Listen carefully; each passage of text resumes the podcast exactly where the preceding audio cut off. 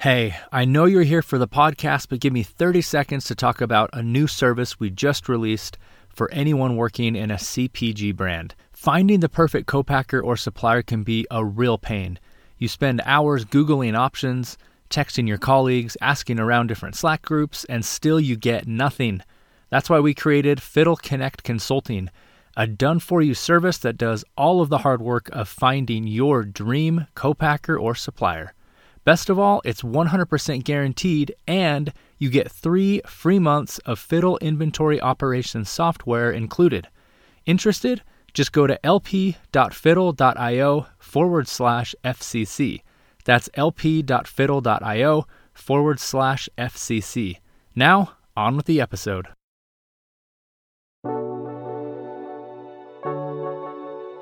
Welcome to the Physical Product Movement, a podcast by Fiddle. We share stories of the world's most ambitious and exciting physical product brands to help you capitalize on the monumental change in how, why, and where consumers buy. I'm your host, Ken Ojuka.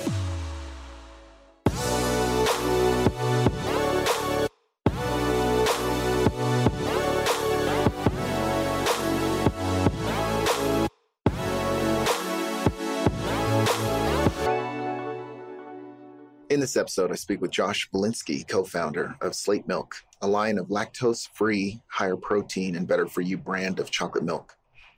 We discuss how struggles with lactose intolerance, but at the same time having a love for chocolate milk, motivated him to start his company. We talk about how a random LinkedIn message to someone Josh really looked up to led to a new investor and mentor. And we also talk about the importance of asking the right questions when doing customer research and staying curious, especially when breaking into a very competitive category. Slate Milk is on a tear right now, and anyone interested in the space should keep an eye on them. I think you'll get a lot out of this conversation with Josh Belinsky. Enjoy. All right, Josh, how you doing, man? I'm good. How are you, man?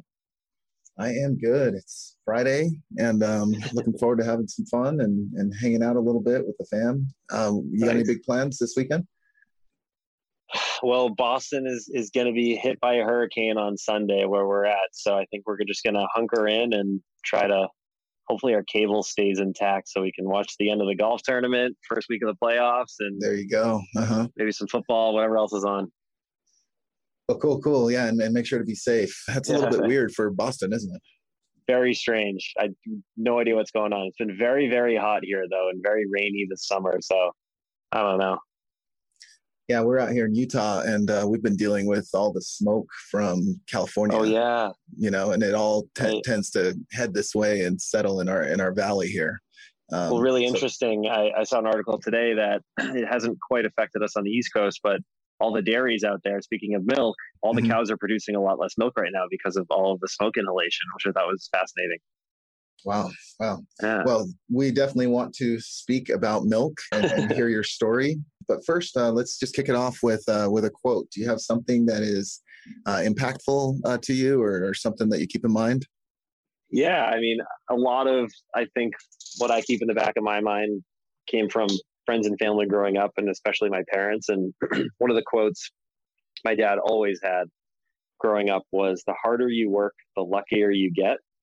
And I really like that. And, and Guy Raz actually um, has the podcast, How I Built This, about entrepreneurs, which I love listening to. And at Me the too. end of every podcast, he always says how much was you and how much was luck. And I always think that the answer is both. You really can't win without one or without the two combined.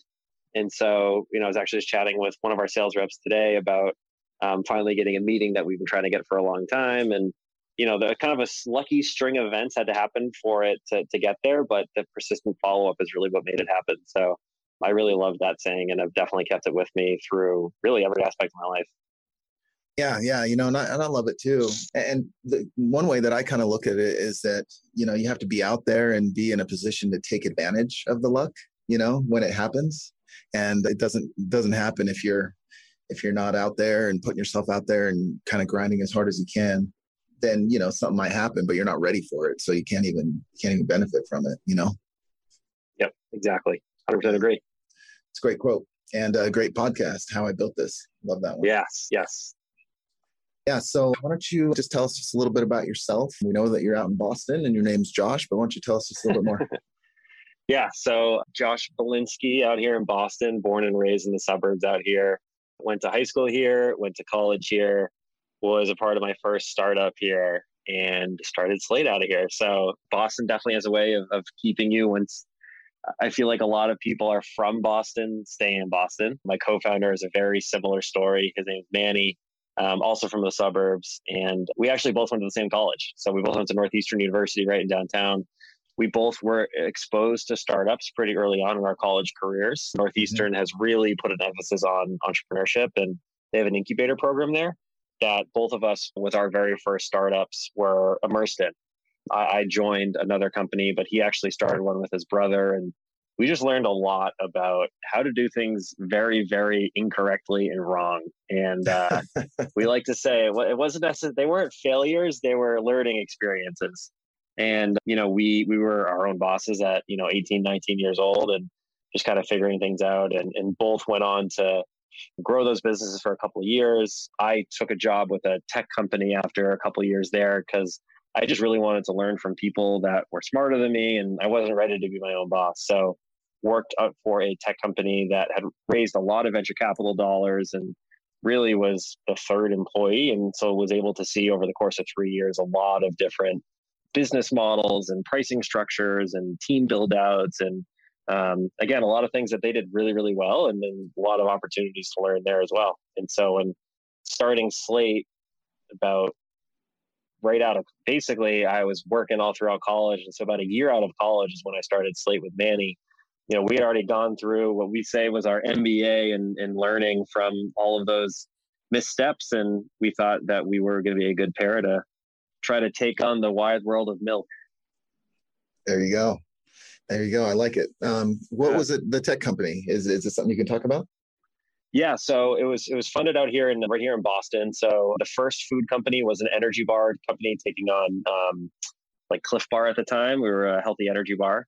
Did that for a couple of years, and then I joined a company at the time that was called Venture App, and they were seeded right out of a V C in Cambridge. Just an incredible team. All five co-founders had previously founded and sold businesses before, and just some of the best fundraisers I had ever met, and just culture builders and team motivators and very, very, very smart humans. And, you know, they, the, the company has since pivoted to now being a real estate tech company called H Q O. They've raised, I can't even keep track, a hundred and something million dollars worth from some of the largest V Cs and real estate firms. And they've kind of found their groove in the world of real estate tech. So still remain friends with a lot of those guys. And, you know, it's very impressive to see what they're doing. And after about three years there, I, I loved what I was doing, and I loved the whole team. And I always tell people it's like breaking up with your girlfriend after a three-year relationship. Like, it's one of the hardest things to do. But I had this really, really great opportunity that Manny and I had been working on kind of nights and weekends for about six to eight months, just kind of doing research on an opportunity in the C P G space. And we both love chocolate milk. We're both super into health and fitness. And we both have tummy issues. We both can't digest lactose. We're lactose intolerant. So we jokingly were talking about starting a business that entire time, and one thing led to another, and we just found that there was this big opportunity we could go pursue. And I knew I just I couldn't stay at that company anymore. And you know, our my my C E O and, and the other founders, you know, it was it was a bummer when I left for everybody, but you know, they they know better than anybody that when you have your baby and you're ready to go pursue it, there's really nothing getting in your way. yeah, um, one of the terms that that that I think describes that that feeling, you know, is from the E Myth. You, did you ever read that book? No. Uh, the entrepreneurial's entrepreneurial myth. But anyway, one of the, the terms that he oh. uses in there is a is a entrepreneurial seizure. It's like the idea like seizes hold of you and won't let go. You know, and like it just that. takes over. You know, like yeah. That. So I, I definitely know that know that feeling. Yep. So. Couple things I want to dig into. Boston in general is pretty entrepreneurial. Um, mm-hmm. and a lot of lot of um, venture capitalists out there, a lot of great companies built out of there. Do you think that had an influence on you in, in terms of making you want to start your own business, or you know, where, where do you think that desire started? Yeah, I mean, I think part of being in this this culture as a whole is, is a massive impact on it. My my dad growing up, I mean, he was always in sales and marketing, and he was he was very entrepreneurial at heart, but he'll say that he was never a risk taker. He never went out and started his own thing. He he always wanted to build his own little companies inside larger companies, which he was very successful at. But, and I, I never put two and two together because my mom was always in healthcare and I never thought about it, but she had her own private practice. She's an occupational therapist for musicians. And so she had her own private practice for eighteen years. Yeah. And, you know, she was, she was probably the most entrepreneurial in the whole family. And yeah. um, so I kind of grew up around it without really knowing it. And, or I just didn't put two and two together. And um, then growing up in Boston, I caddied a lot. And I always tell people that was kind of my first little business that I ran, because it was me against everybody else out there for the caddies and, you know, trying mm-hmm. to get the best loops and get the best guys and trying to get repeat business from the, the best payers, but also the people that were nicest, and was able to build some really lifelong relationships with a lot of the different folks that I caddied for. And that was kind of my first stab at it. And I always thought in middle school and high school, I was going to go be a civil engineer and build bridges. But everybody around me told me there's literally no way I'm meant to do that long term. I have to be out there talking to people. And by the time I got to be a freshman in college, I had enrolled in business at Northeastern. And that's when I met the energy bar guys, and kind of the rest is history. But, you know, being at Northeastern and bumping into those guys, everything was so focused on entrepreneurship. And they were, you know, at a Shark Tank style competition. And there was just so much excitement around it that, you know, between being in Boston, but then also really being at Northeastern really helped light that fire even more. Yeah. Yeah. Um, there's nothing quite like seeing it, right? And, and yeah, you know, meeting people who are doing it and realizing, wait a minute, I can do it too, you know? Yeah, exactly. They're, they're happy. They're excited to wake up and go to work. It's, yeah. it's very rare that I've seen.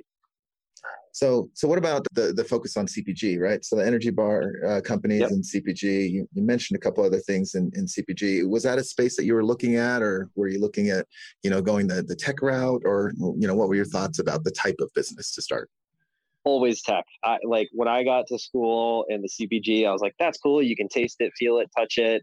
Other people can try it, experience it. And then when I got in the tech world, I was just so fascinated. I loved all the A I, the robotics, the the impact and the scalability that tech had with, you know, once you have the upfront capital, it can kind of just expand, expand, expand. And I loved it. And I had no intention of ever going back to C P G, but I was kidding myself. I mean, I, I'm a huge advocate and fan of just better for you, better for the planet.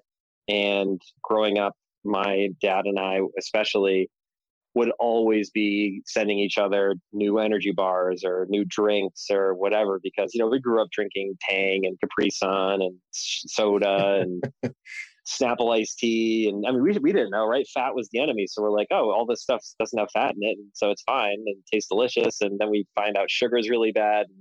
So as I got into high school and was focusing a lot more on like basketball and golf and just more fitness things, you know, my dad was a little, a little on the heavier side at the time, and he was really putting a lot of effort into losing weight. So we would challenge each other to find a lot of health foods. And we just noticed I also had a lot of um, stomach issues. And I just, when I ate right, not only did my body feel better, but like mentally I felt better, and was just really, I saw the results from my dad too. And it just got me really excited about food. So anyway, getting in the tech space, when Manny and I first met, it was actually after college uh, when I was at my tech company and he was at his. We had always started about starting a tech company together. And somehow it came up that we both still drank lactose-free chocolate milk, and we were like making fun of each other for it. And, you know, it's, it's the brand screamed to the world, you're lactose intolerant. It's high in sugar. It's not that good for you. And so we jokingly were like, oh, we should just start a lactose-free chocolate milk company and make it healthier for you. And some of the stuff we did on our nights and weekends to look into it was absurd. Like we would Google, like, can you boil the sugar out of milk? Because milk naturally has sugar in it. Like we were just trying to figure out any way to make this thing a reality. And that was kind of the the beginning of of us figuring out what we wanted to do. And it was just so much fun. And now, especially, we talk about when creating a product, we're not just giving somebody another option. This is how we feel about Slate. It's not just another chocolate milk, where somebody could be drinking ours because it's in a better package. It's not just that. It's actually enhancing their lives, because we are taking sugar out of their diet. We are giving them more protein.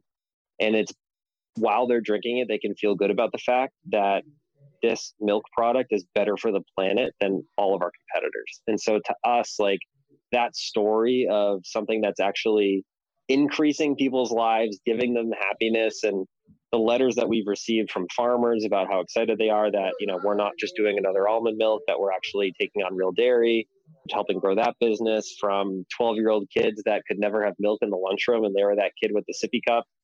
You know, I was there. I would always bring chocolate milk and like the stupid like sippy cup thing, and because I needed my chocolate milk, but I couldn't have lactose, you know, and to say like, you know, he can go to school with his chocolate milk now, and all that stuff is just so amazing that while there are many, many, many incredible things tech does, being in the software space just didn't give me the same type of, of passion and satisfaction that a healthy C B G product has. Oh, yeah, that's great. Yeah, it's funny, as you described yourself, you know, um, into sports, you know, into business and tech, and then also being lactose intolerant, you know, that's that's like me, right? And my, my approach to it was not to drink the the, the lactose-free uh, milk. Is I basically just stopped drinking milk, right? Yep. I hear it and, all the time. And and yeah, and that's and that's and that's exactly my point. Is that, you know, the older I've gotten, the more I've realized that I'm not alone. You know, a lot right. of people have, have problems with, with milk. And so could yeah. you maybe dive into a little bit of the lactose and, and sure. what, why, you know, we, we have such, such issues with it and what, what it even is, you know, just to educate. Yeah, yeah, yeah. No, I was, yeah. That's, that's a good call. I just kind of skipped over the product. So, you know, the product's called Slate, Slate Milk.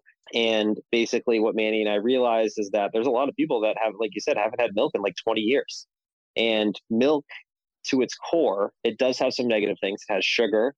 Lactose is just a big sugar. So every cup of white milk, whether it's skim, two percent or whole, all has twelve grams of sugar in it, and that's all lactose. And basically, in your body, you have this enzyme called the lactase enzyme that when the lactose goes in there, the lactase is supposed to smash the lactose into two smaller sugars that your body can digest and absorb as a carb or um, kind of get rid of. And right. for most people, basically there's there's lactose in breast milk, and so as a baby you need those enzymes to digest it, which is why kids most of the time aren't lactose intolerant. And then as you get older and closer to puberty, you lose the lactase enzyme, because the idea is as adults you stop drinking breast milk. And but you know, in Western civilization, people continue to drink cow's milk, and so some people's bodies stay adapted to it and still have that enzyme, but most people don't.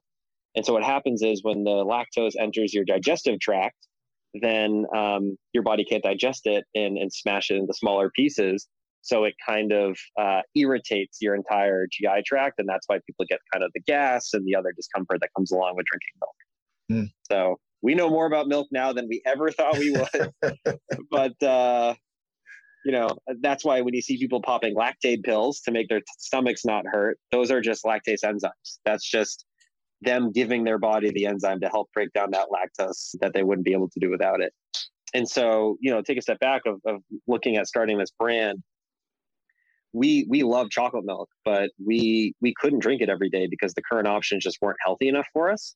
And we wanted to find, you know, what are all the reasons why people aren't drinking milk right now, and, and what do people really want in beverages? And, you know, people wanted less sugar, they wanted more protein, and they wanted products with functionality. It's, you know, There, there, you're, there's going to always be soda. There's going to always be items that are unhealthy that people may have on an infrequent occasion because it's indulgent, but something that people can drink every single day that are healthy-minded, we knew that this had to be something that could be in somebody's routine.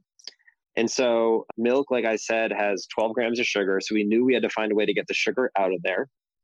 Lactose affects a lot of people's stomachs, so we had to be lactose-free. Milk uses a lot of water. A lot of the farms use water, the milk itself. Yeah, and so we had to find a way to um, be more water sufficient.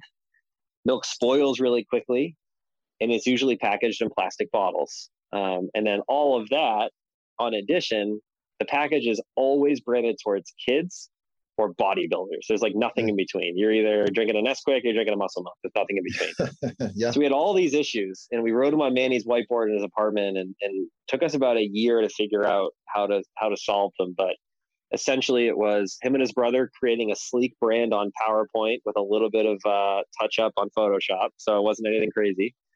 We found out about a process called ultrafiltration, which it's, think of it like a Brita filter. You pour the milk through it. Because lactose is a big sugar, it gets caught on top of the filter. And what comes through is all the protein and the goodness of the milk, and it leaves behind the sugar and the bad stuff. What's also interesting is H two O or water is also a big molecule, so that also gets stuck.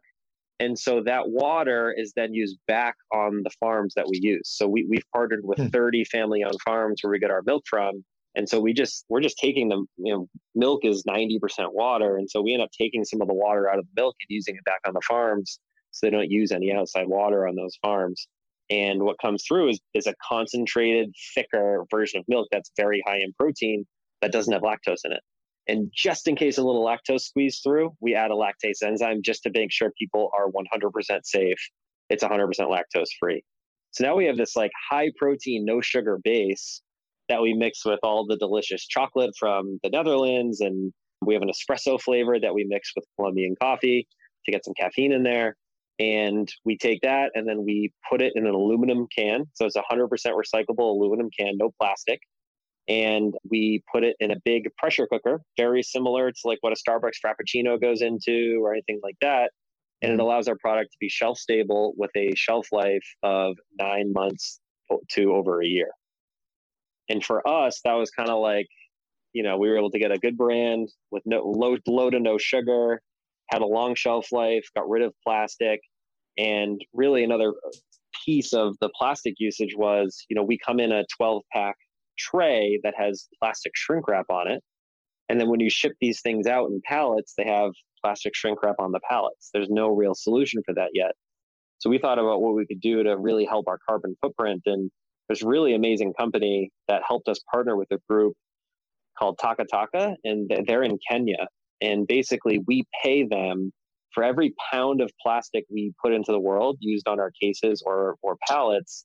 We pay a, a group down in Kenya to actually pull a pound of plastic out of the ocean, because that's where a lot of our plastic waste goes, is huh. you know, a lot towards Africa and India and their oceans. And so that's been a really cool group for us to work with. And it's allowed us to be plastic neutral as a company. And you know, we're always working on ways to try to improve on all of this stuff. But you know, that's why we say it's better for people and better for the planet. And, and we really mean it.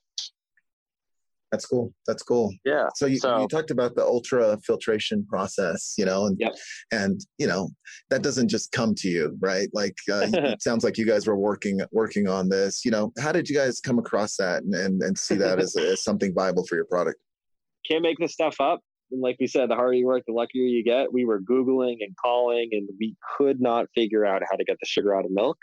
So we LinkedIn searched dairy expert, found this guy, Marv. His cell phone was in his LinkedIn description, called him.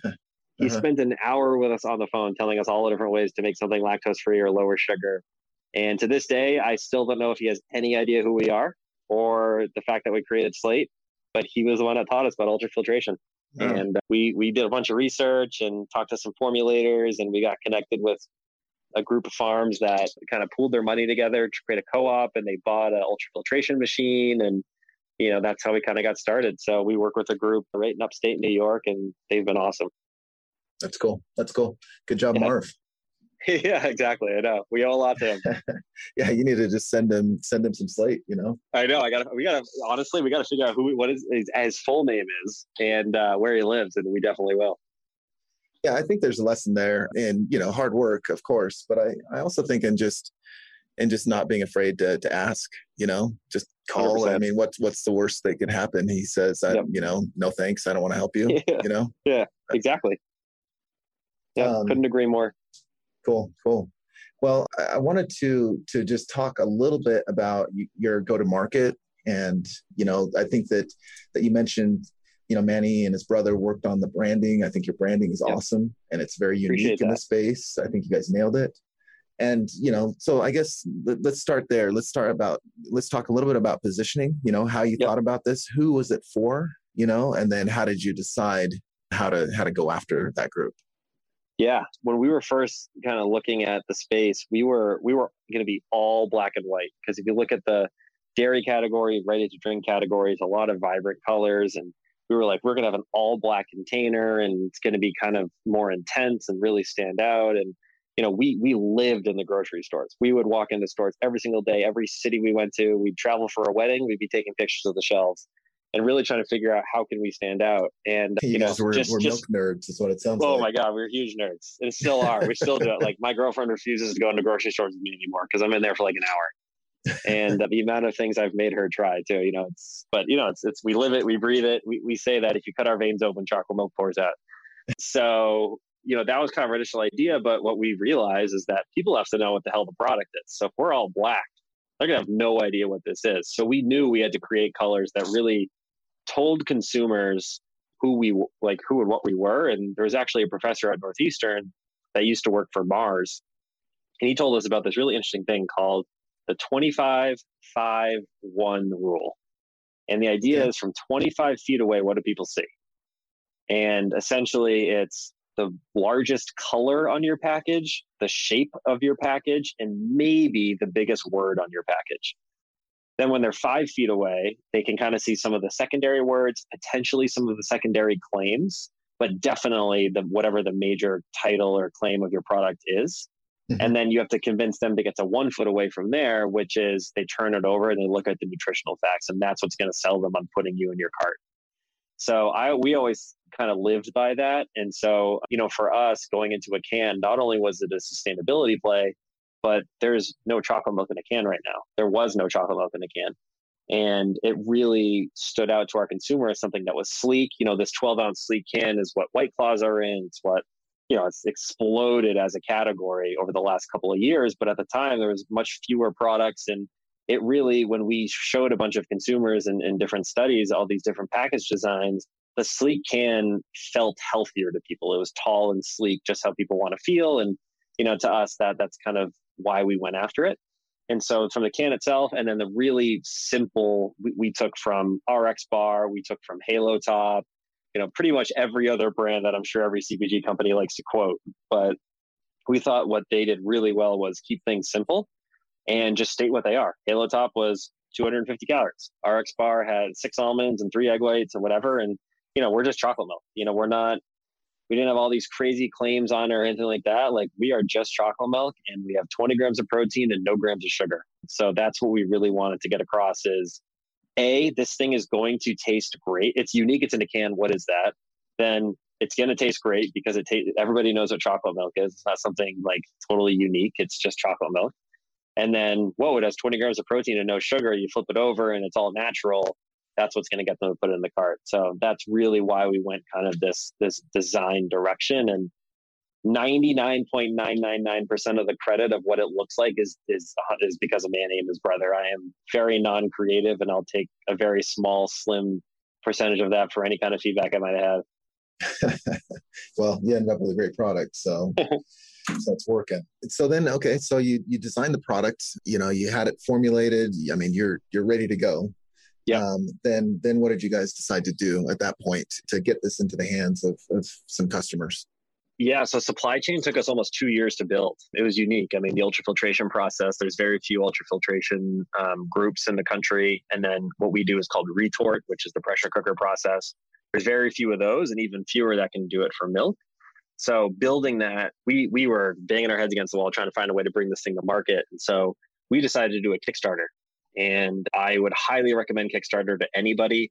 I would never recommend it as a funding source. I would much more recommend it as a marketing play, um, because you're going to get some of your most loyal fans through Kickstarter, but you are, people are pre-ordering your product. So unless you're doing like it for a movie or something, that's more of a fundraising thing. But, you know, for a product company, people are pre-ordering it usually for a discount of what you're going to sell it for. So, you know, you got to be ready to fulfill that. And, you know, maybe it can help pay for the production run, but it's really, it's an inventory play. But, but anyway, we were able to do a Kickstarter before we actually even locked in our final manufacturing partner. We we begged and pleaded a, a local company to make some samples for us. And we threw a big Kickstarter party at the Bell in Hand right in Boston, one of the oldest bars in the country. And we expected forty friends and family to show up. And we labeled it as the chocolate milk party. And yep. By the end of the night, we had four hundred people there. People were asking me why I was there because they didn't realize it was for our company. And we had so much fun. We hit our ten thousand dollars goal in the first night. Manny and I were uh, shaking up cans of chocolate milk and spraying it everywhere, all over the ceiling. And they were so mad at us. But the the restaurant ended up waiving any cleaning fees because they made so much money at the bar that night uh, from all the people that were there. So it was uh, it was really, really fun. And about six months later, when we actually launched the company in, in retail, people were asking us, when's the next chocolate milk party going to be? So we ended up doing another one uh, a year later. So that, that next February. And if it wasn't for COVID, we would have done it again. So we're hoping to bring those back again at some point. And they're always really fun, just kind of celebrating with chocolate milk and, you know, making espresso martinis with it. And, and we try to have, have fun with it. So anyway, that was Kickstarter in February we had, of twenty nineteen. We ended up doing about fifty thousand dollars from twelve hundred backers. We had a lot of really good, it was a really good proof point for us to show that people were A, interested in the product, but then B, that people are willing to buy chocolate milk online, which is something that we had never tested and had never seen anybody else test. So that was a really good proof point for us. And then from that Kickstarter, two things happened. One, Whole Foods reached out, which we were like, okay, game on. Now we have a retail partner potentially. And then the casting producer of Shark Tank reached out. And we were like, we did not apply. What do you mean? It was like, it was like a Gmail. And we were like, this is definitely fake. And so we ignored it for like three weeks. And then the guy called us. He's like, are you guys ignoring me? Um, and it was so funny. And, and he was like, you guys could come on the show. And we were like, we're so early, I don't know. And and we decided to take on the opportunity. And if anybody watches the episode, you'll see that it was filmed a long time ago. We, the cans on national television, because we didn't even have a manufacturer yet, are actually sparkling waters that we oh, wow. stayed up all night and printed out what the design might look like on printer paper and wrapped sparkling water cans with paper. And that's what we were using. And when they saw we had a four million dollars valuation with uh, not even real cans, they were like, okay, guys. But it was an absolutely incredible experience. You know, the seven minutes they they aired were not the not the most pleasant for us. But as we say, it was it was tough for the ego, but it was great for the brand. And I would definitely go back and do it again every single time. Really, really, really cool experience. Um, right. And, and, and, and Shark Tank, I think, I think you could look at it the same way you looked at Kickstarter, right? Exactly. Like it's, it's for marketing. Yep. Um, one hundred percent. Whether you, whether you get a deal or not. Actually, you know, I'll be honest, some of a lot of the deals that you get on there aren't great, you know? Exactly. Um, and, and, and they so, knew that we weren't going to do that. Like we had no interest in having a million dollar valuation. And, you know, it, it's just, it, we had some great partners that we had already started the lineup that we were really excited about. And it was amazing to be on there and meet them. And if there was an opportunity to work with them, we would have. It just, it wasn't the right fit at the time. So, right, you know, we right. kept in touch as much as we can. And, you know, about six months later, we ended up launching um, our website and as well as in retail. So we launched in about three hundred stores. Um, Whole Foods worked out. So we launched in New England with them. And then we launched with uh, a couple other chains kind of down the East Coast and, and another chain in Texas, and really just tested, how are we going to do in retail? How are we going to sell online? And we were in the stores for about three months until COVID hit. So we, we had to pivot very quickly and really focused a lot on e-commerce last year. But it was really cool. By the end of twenty twenty, we, we were the number one selling protein drink in all of Whole Foods and our New England region. All three of our S K Us were one, two, and three, which we were super excited about. And we were able to grow from about three hundred doors to about one thousand. Our team grew from just me and Manny to, I think there was probably, I think there was six or seven of us last year. And now eight months into twenty twenty-one, we're in over three thousand five hundred stores. We have a team of twenty-five strong, and we're selling all over the country as well as our own website. And I told you I was going to plug this. We, with our new reformulated S K Us that are even better than ever that launched a couple months ago of twenty grams of protein and no sugar, we just launched our new Amazon listing. So definitely go check us out on Amazon, Slate Milk. It's, uh, We're just starting to build our, our traction there, and, and we're excited about how big of a channel that can be. Nice, nice. Well, that's that's an awesome story, and it and it's it's great to see kind of where you where you started and, and where you guys have ended up. Just a couple quick questions, and then we'll go into yeah. the, the the the speed round. So, you know, I noticed that that you you'd raised some money. You guys raised, it looks like one point seven million dollars in February. Mm-hmm. And then you, you mentioned that you guys just closed another round recently, yep. or are in the in the process, right? Yeah. Mm-hmm.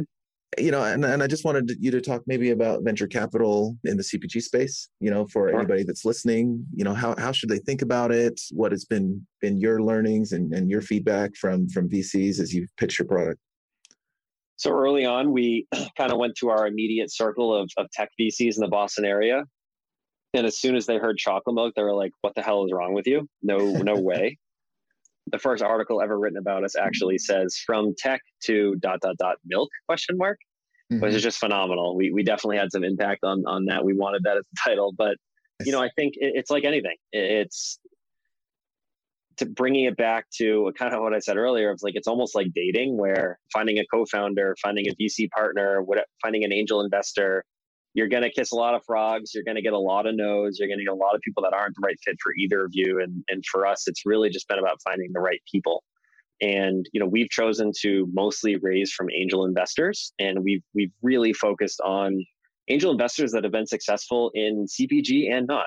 We have a lot of investors that, you know, from the last round, that the founder of Halo Top, who learned a lot about being successful and a lot about mistakes that he made, and early employees at Stacey's Pita Chips and Chobani, and the founders of Yasso frozen Greek yogurt. And so really deep C P G backgrounds. And then, you know, on the other side, people that were involved early on with GoPuff and Snapchat and Drizzly and like things like that, where they have a different perspective and they have more of a tech perspective, but they've built companies. And it's, you know, whether you're selling chocolate milk or a delivery app for booze, it's, there's a lot of very similar similarities there.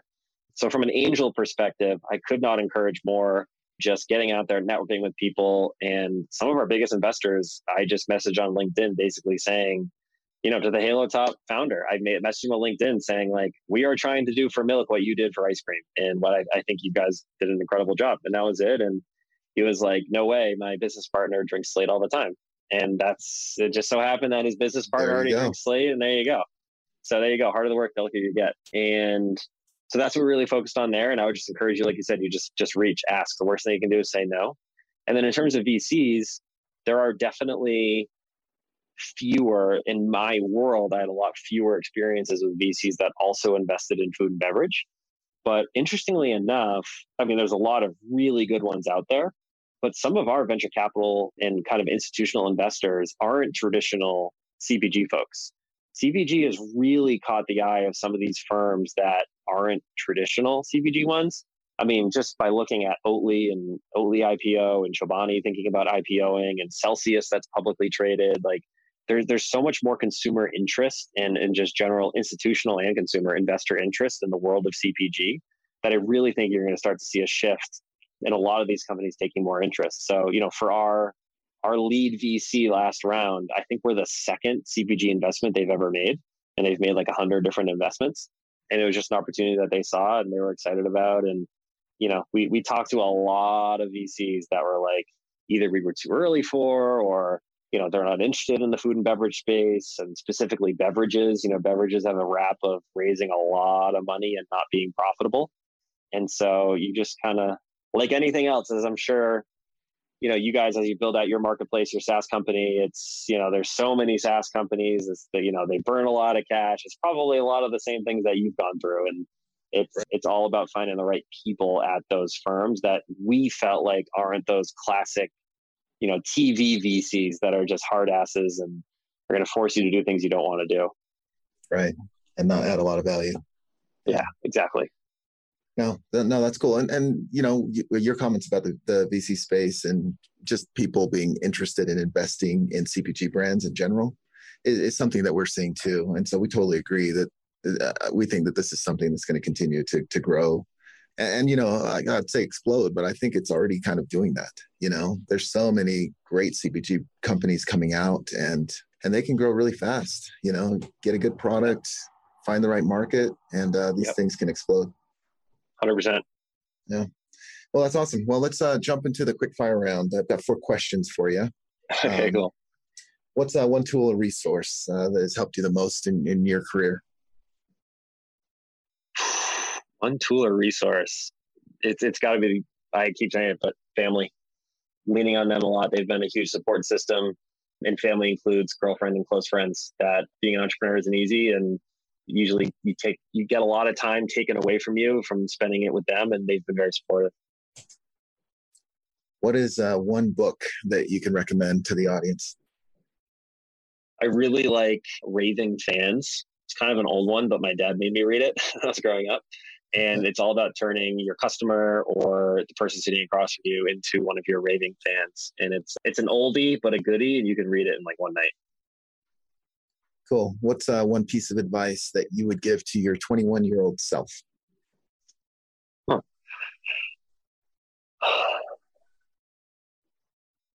That is a good one. I would say to just keep your eyes and ears open and keep doing what you're doing.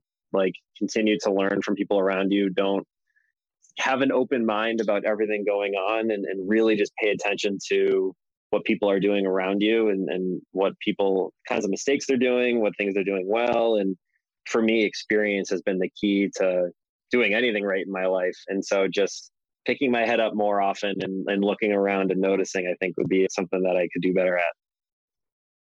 And then last, who is one person that you'd love to to have lunch with? And that could be, you know, an entrepreneur that you look up to, somebody that you, you watch closely, you know, somebody that's done something you want to do. You know, who's who's one person that you'd love to take out to lunch? I absolutely, I hate to be this guy, especially from Boston, but you, you can't not, you can't not say, I, I, I am, not only as a, as, as the Patriots player, I think you knew where this was going, but, but Tom Brady, just his mentality, the way he studies, the way he's developed his craft, his dedication to his work ethic, to being fit, you know, trying to be a businessman at the same time.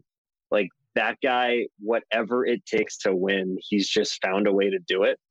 And, you know, football aside, I, I just, getting inside that guy's mind would be, I think, an incredible, you know, hour, however long it takes. Even if he's not eating tomatoes or anything like that, I still think it would be a very, very interesting hour. Tom Brady is pretty impressive, you know, and, and, and he's just a good guy and humble, yeah. and, you know, like, you know, uh, anyway, he, he's very impressive. Yeah. Well, you're impressive yourself. I think this has been a fantastic uh, interview. Thank you so much for doing this. If somebody wanted to reach out for reach out to you, um, what's yeah. the best way for them to do that? Anybody can email me, or you can find me on Instagram. So my email is Josh, J O S H, at slate milk dot com, S L A T E M I L K dot com. And my Instagram is just my name. Keep it easy. Josh dash Belinsky, B E L I N S K Y dot, or not dot com, just Josh dash Belinsky. Well, Josh, thank you for, for doing this, and watch out for that hurricane this weekend. I appreciate it, man. It was great to, uh, it was great to connect. All right. And go Patriots, right? Yeah, exactly. Not, any, not anymore. Anyway, you gotta, you gotta cheer for the Bucks now. I know, which we do. Cool.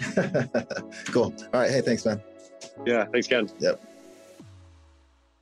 The Physical Product Movement podcast is brought to you by Fiddle. To find out more about Fiddle and how our industry-leading inventory ops platform is giving modern brands and manufacturers full visibility into their inventory and operations, visit fiddle dot io. And then make sure to search for Physical Product Movement in Apple Podcasts, Spotify, Google Podcasts, or anywhere else podcasts are found. Make sure to click subscribe so you don't miss any future episodes. On behalf of the team here at Fiddle, thanks for listening.